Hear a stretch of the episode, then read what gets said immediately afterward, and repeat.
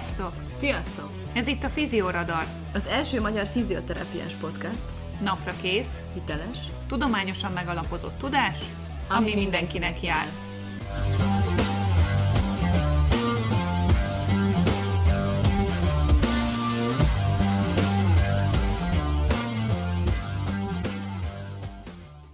Műsorban elhangzottak nem minősülnek egészségügyi tanácsadásnak, sem egészségügyi oktatásnak vagy képzésnek, és nem helyettesítik azt. Minden információ tájékoztató jellegű és a figyelem felkeltését szolgálja. Sziasztok! Újra itt van a Fizioradar, ma egy rendkívüli adással jelentkezünk. Edina vagyok, a Fizioradar egyik műsorvezetője, és itt van velem, mint mindig, műsorvezető társam, Kati. Szia, Kati! Szia, Edina! Hogy vagy ma? Jól vagyok, köszönöm. Kicsit korábban jelentkeztünk, mint azt megszokhattátok tőlünk, de ennek bizony oka van. Így van, a mai adásunk témája mondhatjuk, hogy sajnos, de nagyon is aktuális, ugyanis a COVID-19 hosszú távú tüneteiről és azok fizioterápiás kezeléséről és a rehabilitációjáról lesz szó. Mik a nemzetközi ajánlások? Ez azért fontos, mert nagyon nem mindegy, hogy mit, miért és hogyan csinálunk, és ha lehet, hogy nem is gondolnátok, de nagyon is érint minket gyógytornászokat ez a téma, ahogy nő sajnos az esetszám és a betegszám, valószínű, hogy egyre jobban fog minket érinteni, és nagyon is széles körben. Igen, ahogy én nézegettem mostanában a social médiában a gyógytornászok között folyó beszélgetéseket, azért most már egyre gyakrabban felmerül az, hogy mit is kéne, hogyan is kéne, kinek milyen tünete van, ki mit tapasztal. De az első és legfontosabb, amit le kell szögeznünk, az az, hogy jelenleg nem áll rendelkezésre erős, egységes evidencia arról, hogy kinél, mit, mikor, hogyan és miért kell csinálnunk a COVID utáni állapotokban. Viszont van egy szuper csoport, a WCPT-nek, tehát a Világgyógytornász Szövetségnek a támogatását is élvezi, ez a gyógytornászok által alkotott tömörülés, úgymond, akik saját maguk is átestek a COVID fertőzésen, és ezzel az úgynevezett long COVID-dal, azaz a hosszú COVID-dal élnek azóta is. Az elmúlt hónapokban az angliai kezdeményezésből igazából egy világméretű összefogás alakult ki, és hát ők készítették el egységesen és frissítik folyamatosan a longcovid.physio oldalt. Ezt a linket meg fogjátok találni a podcast leíratban természetesen. Így van. A mai adásunkat is részben ezen az oldalon található információk jelentősége és ennek a támogató közösségnek a példamutatása ihlette. Mióta elindult a Covid-on átesett fizioterapeuták összefogása, azóta ők számos felkérést kaptak előadás tartására, blogírásra, és együttműködést kezdeményezett velük a Fizioterápiás Világszövetség, tehát a, rövidítve a VCPT, és az angol Chartered Society of Physiotherapy is, ami ugye az angol gyógytornász társaságot jelenti. Előadásokat tartanak számos platformon, ugye az interneten, social médiában, podcast formájában közölnek tudományos tényeket és a saját tapasztalataikat mindenki számára ingyenesen elérhető módon és könnyen elérhető módon. A Gyógytornász Világkongresszuson is hallhattunk egy előadást tőlük, az egyik fő alapítótól, ha szabad így neveznem, a Fiziopédia, Fizioplus kurzusán pedig április 30-ig még ingyenesen megnézhető egy másik előadása ennek a gyógytornásznak, akit Derem Brownnak hívnak, úgyhogy ha bármelyik kötöket ez érdekli, vagy akit ez érdekel, teljesen ingyen meg tudja ezt nézni. Neves tudományos lapok is felkérték őket blogbejegyzések írására. 2020-ban megszületett az első irányelv, és az eddig egyetlen, eddig egyetlen irányelv is a long COVID-ra, azaz a COVID-19 hosszú távú hatásaira és szövődményeire vonatkozóan. Igen, ezeket az Edina által említett blogbejegyzéseket és az irányelvet is ingyenesen le tudjátok tölteni, el tudjátok érni, el tudjátok olvasni, ezeket mind a podcast leíratába be fogjuk linkelni, és ahogy Edina már említette, a fiziopédia kurzusa alapján, a blogbejegyzések alapján és az irányelv alapján fogjuk a mai podcastot felfűzni, tehát ezeket használjuk alapforrásnak, és aki esetlegesen valami okvéget nem tudja elvégezni a fiziopédiának a kurzusát, annak mi most próbálunk egy kis összegzést adni, de hangsúlyozom, hogy minden információ tőlük jön, minden információ az ő kutatásaikon és az ő tapasztalatukon alapul, úgyhogy érdemes az eredeti forrást is megnézni, elolvasni, jó? Mindenkit erre biztatok. És jelenleg ezek, a, a, ezek szolgáltatják a legtöbb és a leginkább megbízható információkat. Így érdemes figyelnünk és követnünk a dolgok alakulását is, ugyanis úgy tűnik, hogy szinte biztos, hogy találkozni fogunk long covidos, tehát hosszú coviddal élő páciensekkel. És ha esetleg te, mint gyógytornász is átestél a fertőzésen, és eddig nem értetted, mi történik veled, akkor ez a podcast neked is nagyon hasznos tanácsokkal tud szolgálni. Nézzük most meg, hogy mit is értünk long covid alatt. Nincsen hivatalos konszenzuson alapuló definíciója, így most mi a Gyógytornász Világszövetség és a Long COVID Physio által is használt NICE irányelv definícióját fogjuk használni, ami pedig a következő, hogy a long COVID az akut COVID-19 fertőzés hosszú távú szövődményeit jelenti, tehát a fertőzést követően 12 héten túl is fennálló tünetekről beszélünk.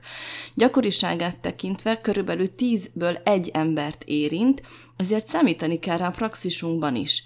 Ez a 10-ből egy-egy statisztikai becslés, az egy angol adat, Azért csak becslés, mert sok olyan fertőzött is lehet, akiket például sosem teszteltek. Tehát a statisztikai előfordulás az 10% ami nem elhanyagolható. Igen, és ezek ugye a kezdeti adatok, úgyhogy még nem is tudjuk, hogy, hogy hova fog ez az egész felfejlődni. Az is fontos továbbá, hogy a hosszú COVID, tehát a long COVID tünetek megjelenése és erőssége nem egyenesen arányos a kezdeti fertőzés okozta tünetek erősségével. Tehát könnyen lehet, hogy egy nagyon komoly tünetekkel lezajlott COVID akut szakasz után a long COVID tünetek csak nagyon enyhék lesznek, vagy meg se jelennek, tehát nem is alakul ki long COVID, Viszont ennek a fordítottja is megjelenhet a, a rendeléseden, a praxisodban, hogy valaki azt meséli, hogy alig voltak tünetei az akut szakaszban, viszont most szinte minden aktivitás teljesen kimeríti.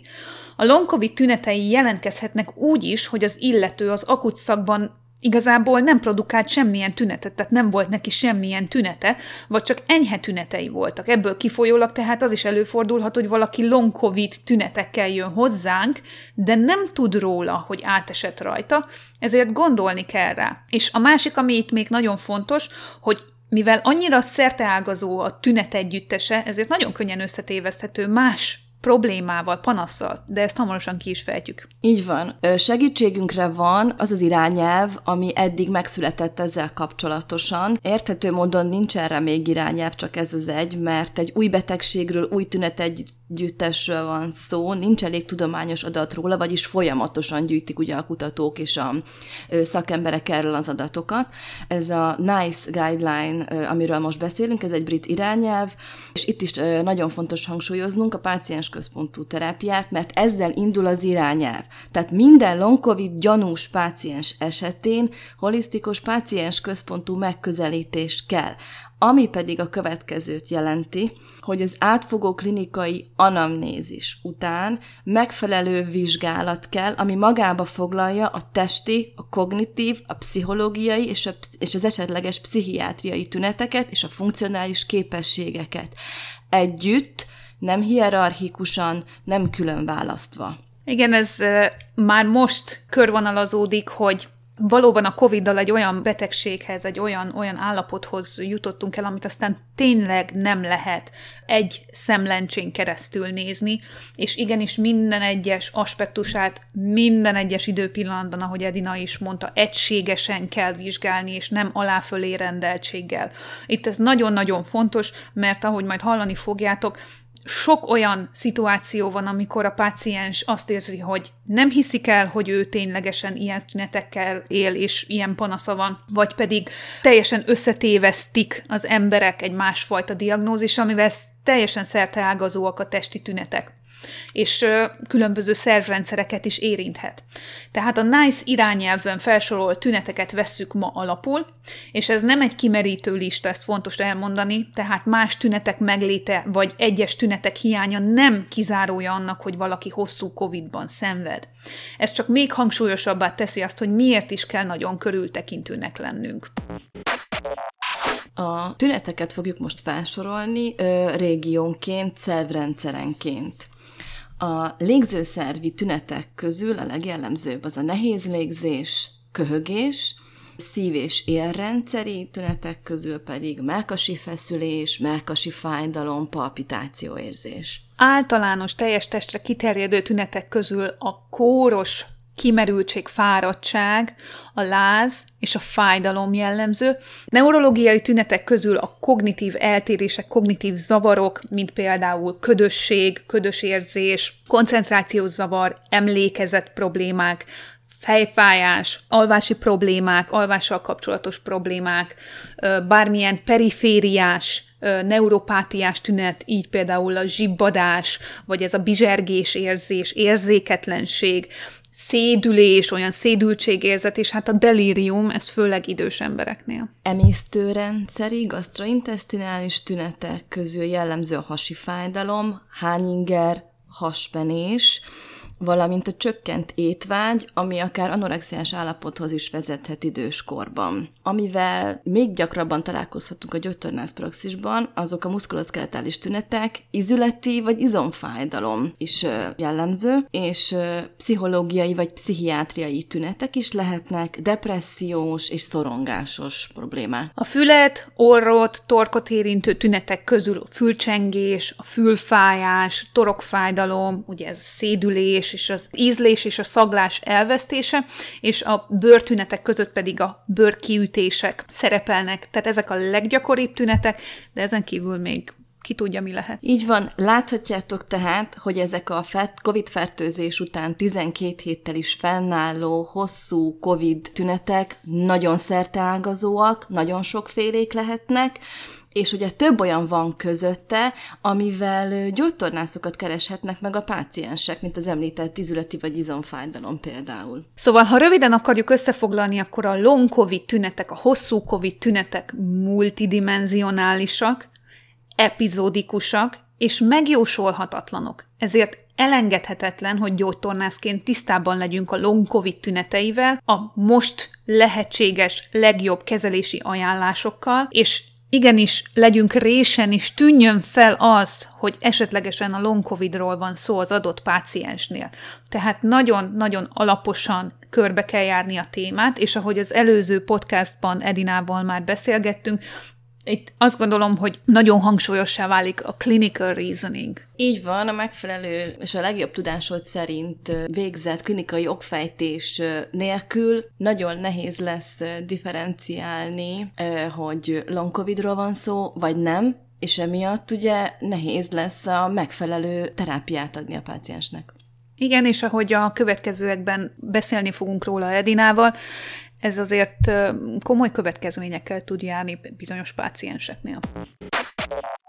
A leggyakoribb probléma a hosszú COVID esetén ez a kimerültség, ez egy ilyen általános kimerültség, talán magyarban is szoktuk néha használni ezt az idegen szót, ez a fatigue, ami alatt nem a megszokott kimerültséget értjük, mert ez eltér attól. Miről is van szó? Ez egy komoly, súlyos kimerülés, amely nem hozható összefüggésbe megerőltető aktivitással, nem egy szokatlan fizikai aktivitás következménye, tehát más, mint az izomlász például, vagy az elfáradás attól, hogy valaki valamilyen kimerítő aktivitást végzett, legyen az sport vagy bármi, nem javul alvásra, pihenésre, és úgy írják le sokszor, akiknek van ez a kimerültség, hogy mint egy teljes testi lekapcsolás, kikapcsolás, tehát ez egy teljes testélmény gyakorlatilag. Ez a fatigue, ez a kimerültség. Tehát ez lesz az egyik leggyakoribb tünet, erre majd hozunk egy statisztikát is később. A másik, amivel érkezhetnek hozzánk, vagy elmondhatják a pácienseink, hogy a különböző izomfájdalom és, és kimerültség mellett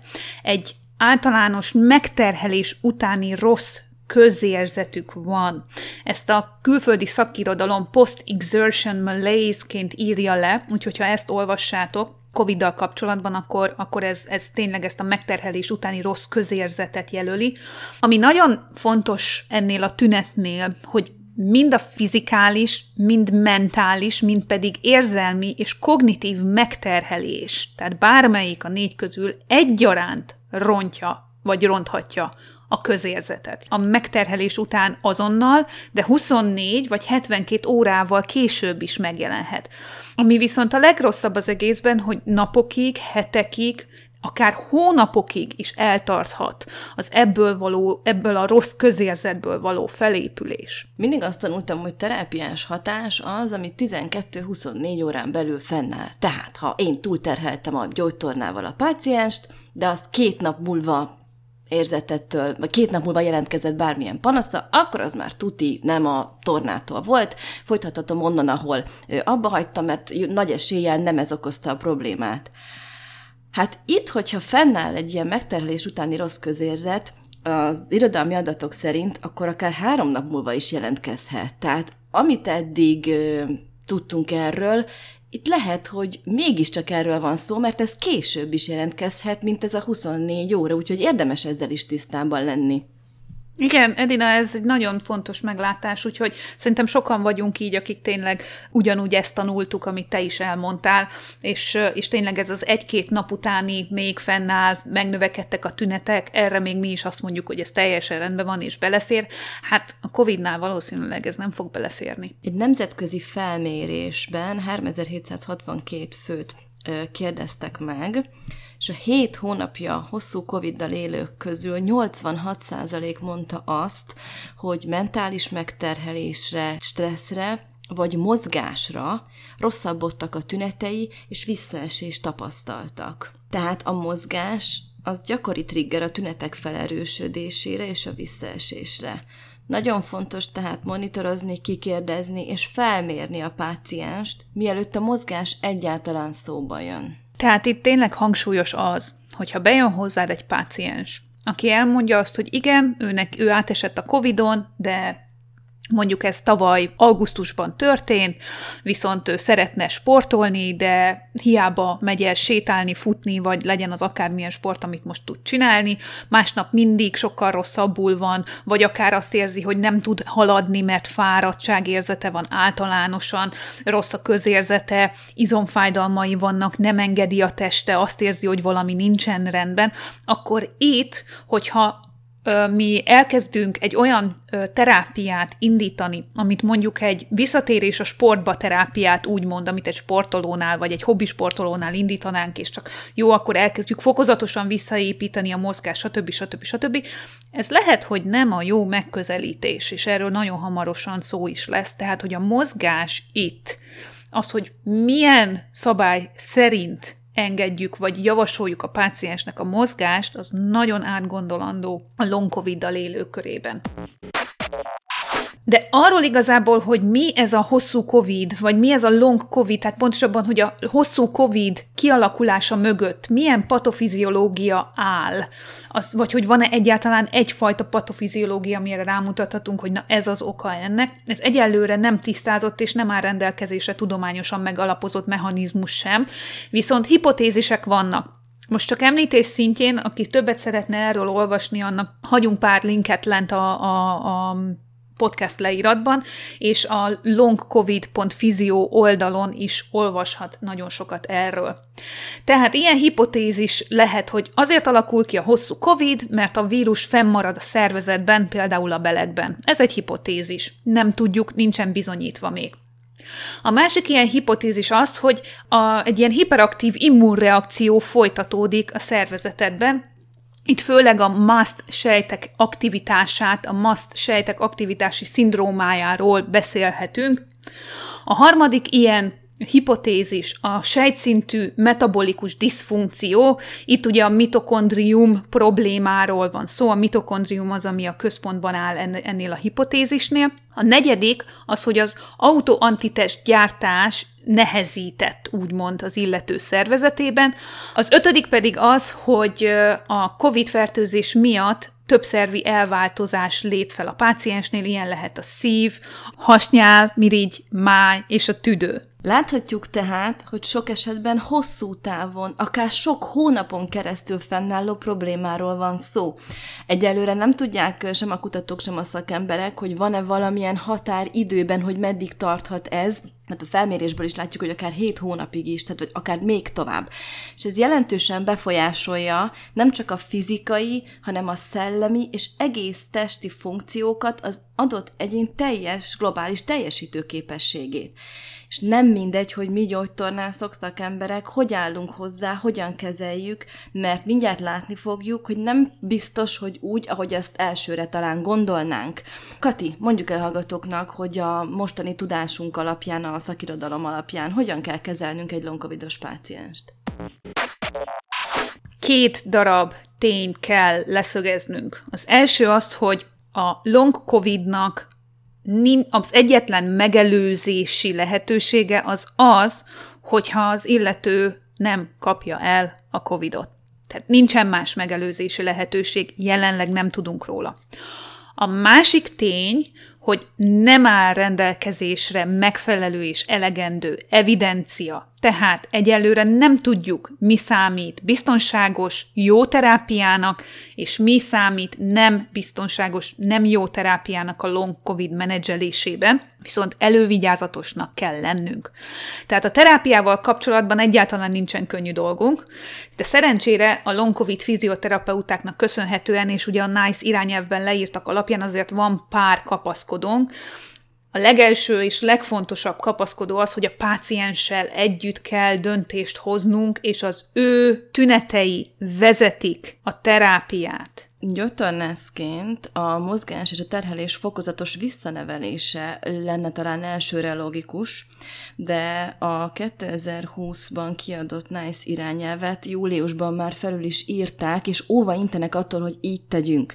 Tehát a mozgás a mozgást most csak nagyon körültekintően szabad ajánlani, mivel long embereknél a mozgás biztonságossága nem bizonyított mivel az az egyik alapelvünk, ugye, hogy ne ártsunk, három fő tünetet mindenképp figyelembe kell vennünk, mielőtt egyáltalán szóba jön a mozgás, fizikai aktivitás, sporttevékenység elkezdése, ez pedig a krónikus kimerültség, amiről már volt szó, ez az úgynevezett fatig, a megterhelést követő rossz közérze, tehát ez a post-exertion malaise, és a ö, kardiológiai elváltozások, esetleges károsodások. Tehát ez a három tünet, és ezek súlyossága, vezető és döntő a terápia meghatározásában. Fel kell mérnünk, és a pácienssel együtt meg kell határoznunk, hogy mekkora a rizikója annak, hogy ezek súlyosbodnak, vagy nem fognak súlyosbodni.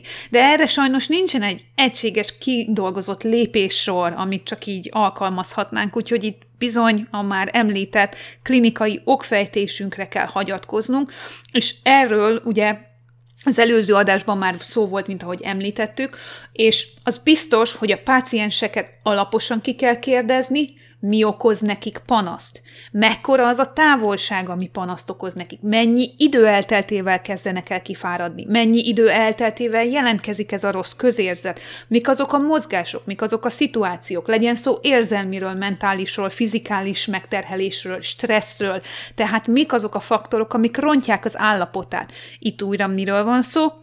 Sárga zászlók, kék zászlók, fekete zászlók, narancsárga zászlók, úgyhogy a zászlós rendszeres adásunkat is ajánljuk ismét. Ez itt a szabad reklám helye. De ugye ezt tényleg azért emeljük ki, mert itt a COVID-nál, a long COVID kezelésénél annyira egybefolyik minden, hogy, hogy tényleg páciens központúnak kell lennünk, mert ha nem vagyunk azok, akkor, akkor nem megfelelő a terápiánk, nem, Edina? Szerintem mondhatjuk így.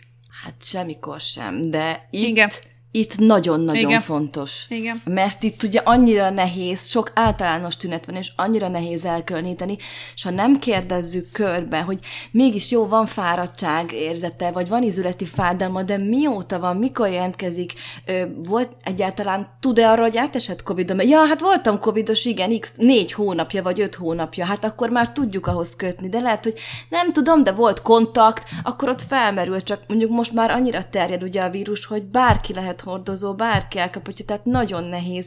De ha körüljárjuk ezeket az említett forrásokból ismert tüneteket, statisztikai előfordulásokat, akkor azért jobb képet kapunk, és felmerül, gyakrabban merül fel Ugye, hogy itt most ilyen long covid, hosszú covidról van ez szó, van-e ilyen tipikus tünet, vagy nincsen, illetve összeköthető-e a coviddal az adott izületi vagy izomfájdalom? Igen. És Igen. ez klinikai jogfejtés nélkül, anélkül, hogy körüljárnánk logikusan végigmenve a lépéseken, úgy nem igazán lehet ezt kideríteni, hogy erről van a szó.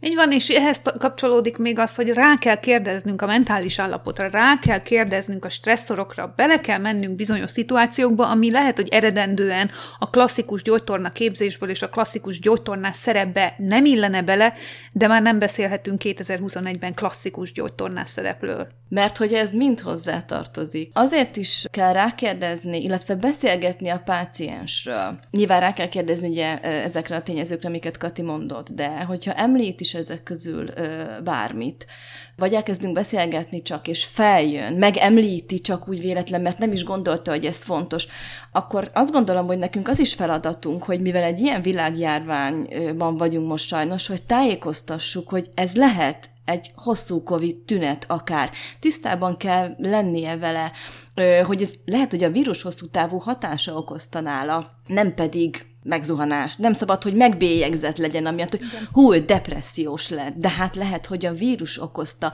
és van megoldás, kezelni kell. Igen. Most ebben már nagyon belementünk a kezelésbe, tehát, hogy nem, nem mit tudom én, vagy hogy memóriazavara lett, nem valamilyen durva kóros elbutulása kezdődik esetleg, lehet, legyen akármilyen fiatalkorú. Lehet, hogy a vírus hatása, beszélgessünk róla, hogy van rá megoldás biztos, de tehát, hogy mondja el. Igen, és ezzel, hogyha ezt a páciensek elmondják, ugyanúgy megint páciens interjúkból tudjuk ezeket, ez ugye a NICE irányelvben és a kis bukletben is benne van, amit megtaláltok a, a podcast leíratában, hogy a pácienseknek, akik long covid érkeznek, ezeket a fura tüneteket tapasztalják, nem tudják hova tenni, a munkájukat nem tudják úgy végezni, otthon a családjukban nem tudják azt a szerepet betölteni, mint előtte, és igazából ö, senki nem érti meg őket. Itt ebben az esetben nagyon fontos, hogy az egészségügyi dolgozó, akihez segítségért fordulnak, az validálja az ő szituációjukat, tudja azt mondani, hogy tessék, igen, tudjuk az adatokból, tudjuk az elmondott esetek összességéből, hogy igenis ezek a long COVID-nak a tünetei, ő ezt nem beképzeli, ő nem munkakerülő, ő nem egy rossz szülő, hanem egyszerűen benne van egy olyan hosszú távú, hosszú hatású problémában, amit, amit el kell kezdeni kibontani, és el kell kezdeni kezelni, viszont ö, azzal is tisztában kellene, hogy egyelőre ugye nem tudunk tökéletes terápiát adni rá, de ha már egy, meg tudjuk ismételten nyugtatni a pácienst, hogy tudjuk, hogy legalább van neve a gyereknek, úgymond. Van neve a gyereknek, lehet, hogy nem tudjuk mi a tökéletes megoldás, de óvatossággal el tudunk indulni abba az irányba, hogy ez jobb legyen. Ez, ez rengeteget számít szerintem egy ilyen szituációban az illetőnek. Igen, és azt gondolom, hogy nagyon ö, nagy a szerepünk abban, hogy a megfelelő hiteles beteg tájékoztatást, illetve már nem annyira szeretjük ezt a szót, de igen, tájékoztatás, de hogy beszélgetni a páciensekkel, de tájékoztatni akár ö, a közvetlen környezetünkben levőket is, hogy tovább, ad, bármilyen módon adjunk információt, hogy ez a probléma, ez a az ilyenfajta sokrétű hosszú COVID tünetek, ezek létező dolgok.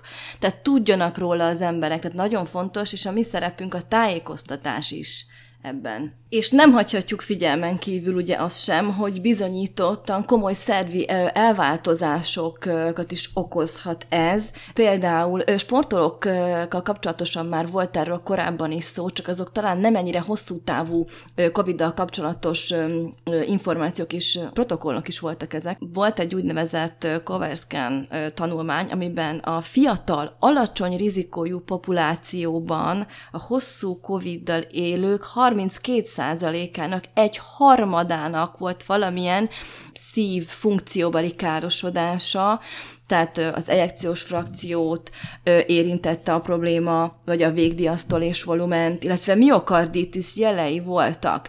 Hat hónapig ellenja volt a mozgás, ha miokarditis vagy perikarditis diagnózisa volt valakinek. És ebben a tanulmányban alacsony rizikójú fiatal populációról volt szó. Tehát nem mindegy. Tehát igen, indokolt lehet, főleg akkor, hogyha valaki öm, nagyobb sport megterhel, megterhelésbe szeretne majd visszatérni, hogy a kardiológiai tüneteket egyszerűen, vagy az esetleges kardiológiai elváltozásokat ki kell zárni. Tehát akinél tünetek vannak, akinél a long covid felmerül, akkor ezt mondhatjuk, hogy igenis kell a kardiológiai kivizsgálás, azt gondolom. Abszolút egyetértek, igen. Milyen stratégiákat alkalmazhatunk Kati a mozgás terén, akkor ezek szerint? Ugye itt, mivel nem javasolt az aktivitás fokozatos növelése. Tehát ugye ez a Graded Exercise Therapy GET, az angol kifejezést így találjátok meg, amikor aktívan, fokozatosan növeljük a terhelést, és nem hagyjuk, hogy a páciens tünetei vezessék a terápiát, hanem a pácienst próbáljuk megtenni a saját tünetei uralójává, úgymond. Tehát ez nagyon jól működik, és ez amúgy a gold standard, azt tudom mondani, a krónikus fájdalmak kezelésénél. Viszont itt a long COVID-nál ez sajnos súlyos kimerültséget, rossz közérzetet is okozhat, tehát náluk ezt nem alkalmazhatjuk.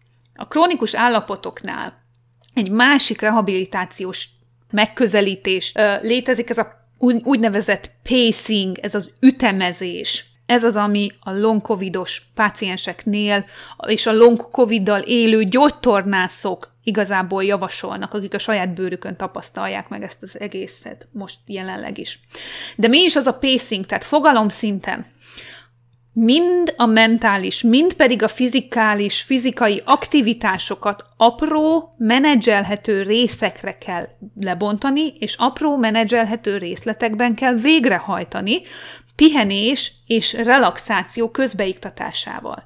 Tehát mindenfajta aktivitást azelőtt kell abba hagyni, mielőtt a kimerültség vagy az egyéb tünetek elkezdenének akár egy hangyányit is felerősödni. Ez nagyon fontos.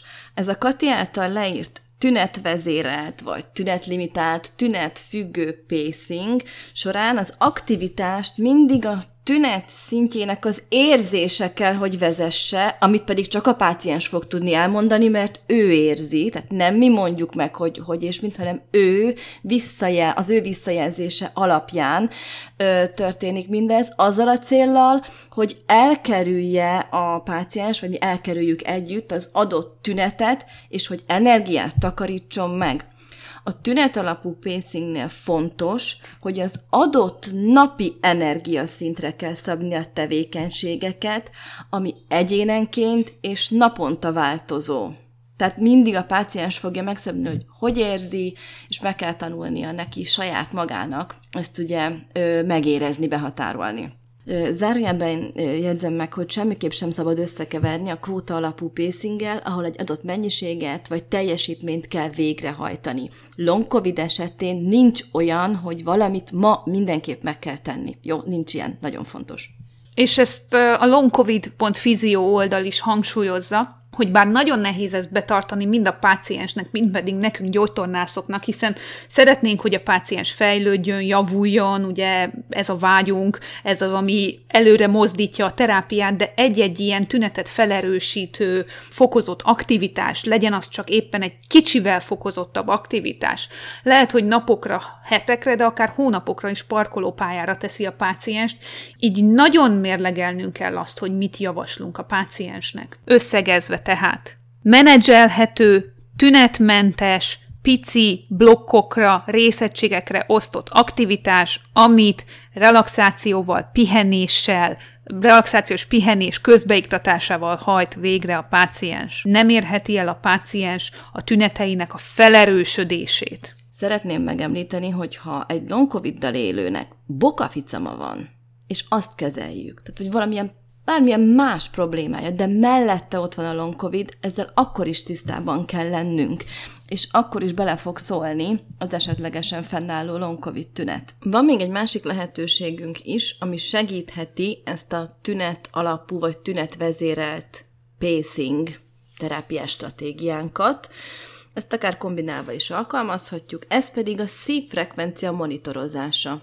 Abban segíthet, hogy egy pontosabb pacinget adhat, és segíthet felismerni, hogy mikor kell pihenőt beiktatni, amíg nem szokja meg, vagy tanulja meg a páciens a saját testérzetét, vagy nem tapasztalja meg ezt. Nagyon fontos, hogy az anaerob küszöb alatt kell maradni, és az úgynevezett ventilációs anaerob küszöbről beszélünk, ez alatt kell maradni. Ezt úgy tudjuk kiszámolni, hogy 220 mínusz életkor szorozva 0,55 századdal. Tehát erre van egy képlet, ezt bármelyik páciensnél az életkorát tudva ki tudjuk számolni. Tehát egy példa, ha egy 50 éves páciens jön be hozzád, átbeszéltétek a tüneteit, a megjelenést, a COVID-dal kapcsolatos panaszait, elmondta, hogy volt kardiológiai kivizsgáláson, és úgy ítéled meg ezekből az információkból, hogy magas rizikójú csoportba tartozik az illető, tehát a long COVID-on belül magas rizikó csoportba tartozik, tehát bármilyen mozgás, ami erőteljesebb pulzus fokozódással jár, az elmondása szerint 3-4 perc után rontja a tüneteit, tehát ez az, amit a páciens elmond, Ilyenkor érdemes a púzus monitorozás technikáját is alkalmazni a pacing mellett.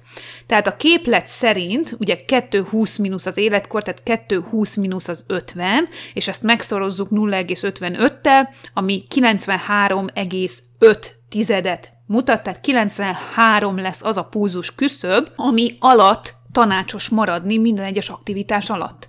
És ez segíthet abban is, hogy a páciens felismerje, hogy mik azok a tevékenységek, amik mondjuk feljebb viszik a pulzusát, és mikor kell megállnia, mikor kell abba hagynia az adott tevékenységet, melyik, szakaszában, hány perc után, stb. stb. Tehát, hogy ugye ezek, ezek irányítani tudják, és ezek még több, még tisztább képet tudnak adni a páciens helyzetéről. Sajnos ugye van egy hátránya, hogy ugye nem mindenki tudja viselni ezt a mérőeszközt, mert hát mérőeszköz alap mit értek, tehát az okos órákat értem, pulzusmérőket értem, hasonló ilyen, ilyen gadgeteket, amiket ugye, amiket lehet kapni. Sajnos ezt ugye nem mindenki tudja hordani, nem tudja, nem tudja mindenki alkalmazni, nem ismeri mindenki, tehát itt azért van egy hátulütője ennek. Viszont azt gondolom, hogy a jó öreg, régi módi pulzusszámlálás is meg tudja tenni ezt, hogyha mondjuk azt érzi az illető, hogy na most elkezdtem fáradni, akkor a karotiszát kitapintva megnézi az óráját, számolja a pulzusát, és hogyha azt látja, hogy ez az ő adott pulzus határa fölött van, akkor az már egy indikátor arra, hogy na jó, akkor itt meg kell állnom. Fontos, hogy amit említettünk, jelenleg ajánlott rehabilitációs stratégia a pacing, és a pulzis monitorozás csak egy pillére ugye a rehabilitációnak, mindig ott kell lebegjen a szemünk előtt a mentális és az érzelmi rész is, mindig hangsúlyozzuk, ugye, de itt is, amennyire van rá módunk, team munka, tehát csapatban dolgozunk, gyógytornászon kívül ugye beszéltünk arról, hogy kardiológus, hogyha szükséges, akkor kardiológushoz kell irányítani a pácienst, a pszichológus, a pszichiáter. Ha szükséges, mert sportolóról van szó, az edzővel együtt kell tudni működni. Tehát tudnunk kell azt, el kell mondani, tájékoztatni kell, ha esetleg nem annyira van tisztában ezzel, hogy nem mindegy a terhelés foka. Jó, tehát adott pácienstől függ, hogy hány és milyen szakembert kell bevonnunk ebbe a tímbe szöve, legyünk szövetségesek, támogassuk a pácienst, az ő igényei szerint alakítsuk a terápiát ismételten. Tehát, hogy itt az életminőségük múlik rajta, és a hosszú távról beszélgetünk, mert nem tudjuk még, hogy ez a COVID hova fog vezetni, hogy a long COVID egyáltalán mennyire long, tehát mennyire hosszú ez a COVID, mert most még itt vagyunk tényleg egy éve, hogy kicsivel több, mint egy éve, hogy ugye Magyarországot is elérte, és tehát tényleg a hosszú távú utánkövetésről egyelőre még nem beszélhetünk, mert ugye két-három éves utánkövetésről még nem beszélhetünk, és már most ilyen problémákat látunk 7-8 hónap után. Én azt gondolom, hogy,